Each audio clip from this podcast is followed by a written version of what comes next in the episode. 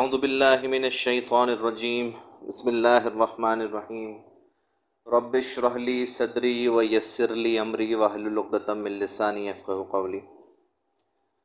آیت نمبر ایک سو بائیس سے پندرہویں رکوع کا آغاز ہے۔ فرمایا گیا یا بنی اسرائیل اذکروا نعمتی التی انعمت علیکم وانی فضلتکم علی العالمین، اے بنی اسرائیل میرے وہ احسان یاد کرو جو میں نے تم پر کیے اور یہ کہ میں نے تم کو اہل عالم پر فضیلت بخشی۔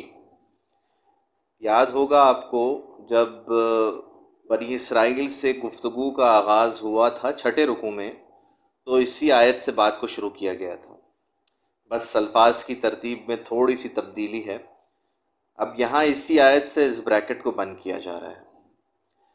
وَاتَّقُوا يَوْمًا لَا تَجْزِي نَفْسٌ عَن نَفْسٍ شَيْئًا وَلَا يُقْبَلُ مِنْهَا عَدْلٌ وَلَا تَنْفَعُهَا شَفَاعَةٌ وَلَا هُمْ يُنْصَرُونَ، اور اس دن سے ڈرو جب کوئی شخص کسی شخص کے کچھ کام نہ آئے اور نہ اس سے بدلہ قبول کیا جائے اور نہ اس کو کسی کی سفارش کچھ فائدہ دے اور نہ لوگوں کو مدد مل سکے۔ وَإِذِ ابْتَلَىٰ إِبْرَاهِيمَ رَبُّهُ بِكَلِمَاتٍ فَأَتَمَّهُنَّ قَالَ إِنِّي جَاعِلُكَ لِلنَّاسِ إِمَامًا قال وبن ذریتی قال لا ینال احد الظالمین، اور جب پروردگار نے چند باتوں میں ابراہیم کی آزمائش کی تو وہ ان میں پورے اترے۔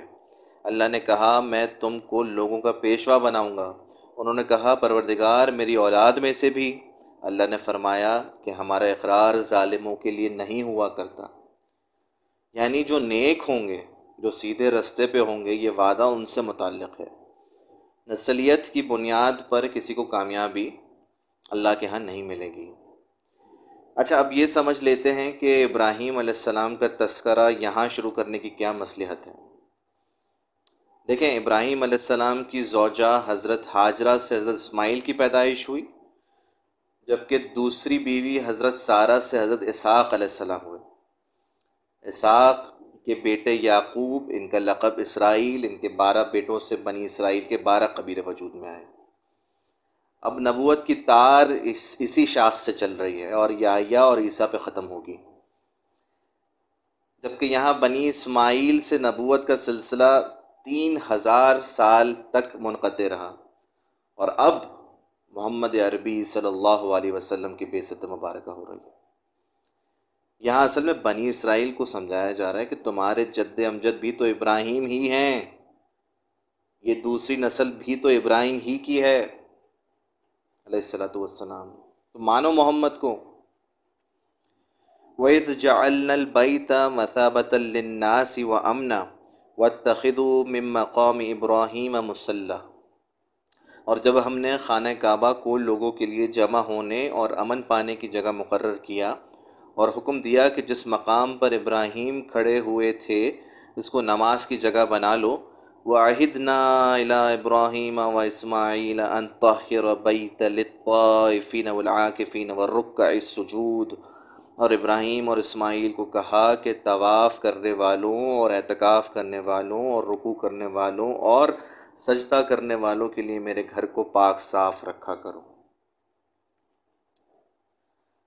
مقام ابراہیم، اس کے بارے میں دور جدید کے بعض علماء کی رائے یہ ہے کہ یہ کوئی پتھر نہیں، اصل میں یہ پوری کی پوری جگہ ہی مقام ابراہیم ہے، یعنی جہاں ابراہیم علیہ السلام آ کے آباد ہوئے تھے۔ لیکن ڈاکٹر اسرار احمد مرحوم کے نزدیک وہی بات درست ہے جو سلف سے چلی آ رہی ہے، جس کے بارے میں پختہ روایات موجود ہیں کہ جس طرح حجر اسود کو جنت سے لایا گیا تھا، یہ پتھر بھی حضرت ابراہیم علیہ السلام کے لیے جنت سے ہی لایا گیا ہے۔ تعمیر کے دوران آپ اس پہ کھڑے ہوتے، جیسے جیسے تعمیر اوپر جا رہی تھی اس کے ساتھ ساتھ پتھر بھی خود بخود اونچا ہوتا جاتا۔ اس پتھر پر آپ علیہ السلام کے قدموں کے نشان موجود ہیں۔ یہ پتھر ہی مقام ابراہیم ہے جو اب بھی محفوظ ہے، اور بیت اللہ کے طواف کے بعد اس کے قریب دو رکعت نفل ادا کیے جاتے ہیں۔ وَإِذْ قَالَ إِبْرَاهِيمُ رَبِّ اجْعَلْ هَٰذَا بَلَدًا آمِنًا وَارْزُقْ أَهْلَهُ مِنَ الثَّمَرَاتِ مَنْ آمَنَ مِنْهُمْ بِاللَّهِ وَالْيَوْمِ الْآخِرِ، اور جب ابراہیم نے دعا کی کہ اے پروردگار اس جگہ کو امن کا شہر بنا اور اس کے رہنے والوں میں سے جو اللہ پر اور روز آخرت پر ایمان لائیں ان کے کھانے کو میوے عطا فرما۔ قال ومن کفر فأمتعه قلیلا ثم أضطره إلى عذاب النار وبئس المصیر۔ تو اللہ نے فرمایا کہ جو کافر ہوگا میں اس کو بھی کسی قدر متمتع کروں گا مگر پھر اس کو دوزخ کے لیے ناچار کر دوں گا، اور وہ بری جگہ ہے۔ یہاں ابراہیم علیہ السلام نے خود احتیاط فرمائی اور ساری اولاد کے لیے دعا نہیں کی، اور دعا کی کہ جو اللہ پر اور روز آخرت پر ایمان لائے ان کے کھانے کو میوے عطا فرما۔ وَإِذْ يَرْفَعُ إِبْرَاهِيمُ الْقَوَاعِدَ مِنَ الْبَيْتِ وَإِسْمَاعِيلُ رَبَّنَا تَقَبَّلْ مِنَّا إِنَّكَ أَنْتَ السَّمِيعُ الْعَلِيمُ۔ بہت خوبصورت دعا ہے یہ۔ اور جب ابراہیم اور اسماعیل بیت اللہ کی بنیادیں اونچی کر رہے تھے تو دعا کیے جاتے، اے ہمارے پروردگار ہم سے یہ خود خدمت قبول فرما، بے شک تو سننے والا اور جاننے والا ہے۔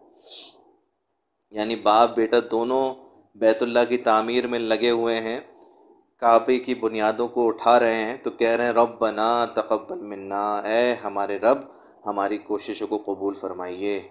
کیا عرضی والا انداز ہے۔ ربنا وجعلنا مسلمین لک ومن ذریاتنا امۃ مسلمۃ لک وارنا مناسکنا وتب علینا انک انت التواب الرحیم۔ اے پروردگار ہم کو اپنا فرما بردار رکھیو اور ہماری اولاد میں سے بھی ایک گروہ کو اپنا مطیع بناتے رہیو، اور ہمیں ہمارے طریق عبادت بتا اور ہمارے حال پر توجہ فرما، بے شک تو توجہ فرمانے والا مہربان ہے۔ سوچئے ذرا، یہ ابراہیم علیہ السلام دعا کر رہے ہیں، اور اگر ہم اپنے بارے میں مطمئن ہو جائیں کہ میری موت لازماً حق پر ہوگی تو بھائی یہ تو بہت بڑا دھوکہ ہے۔ اللہ سے ڈرتے رہنا چاہیے، اللہ سے پناہ طلب کرتے رہنا چاہیے۔ آیت کے دوسرے حصے میں ہمیں عبادت کا طریقہ بتا، اس سے کیا مراد ہے؟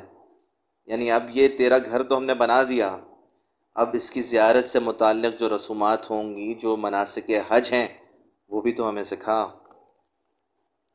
ربنا وبعث فیہم رسولا منہم یتلو علیہم آیاتک ویعلمہم الکتاب والحکمت ویزکیہم انک انت العزیز الحکیم۔ اے پروردگار ان لوگوں میں، انہی میں سے ایک پیغمبر مبعوث کیجیو جو ان ان کو تیری آیتیں پڑھ پڑھ کر سنایا کرے اور کتاب اور دانائی سکھایا کرے اور ان کے دلوں کو پاک صاف کیا کرے، بے شک تو غالب اور صاحب حکمت ہے۔ آن حضرت صلی اللہ علیہ وسلم کی تشریف آوری کی دعا ابراہیم علیہ السلام اور اسماعیل علیہ السلام دونوں کر رہے ہیں۔ کتاب کا پڑھ دینا تو شاید آسان ہو، مگر اس میں اس کے بعد کتاب میں موجود کی موجود حکمت کی تعلیم دینا اور اسے دلوں میں بٹھانا یہ اہم ترین ہے۔ اللہم صلی علی محمد وعلی آل محمد۔ بارک اللہ لی ولکم فی القرآن العظیم ونفعنی وإیاکم وآیات والذکر الحکیم۔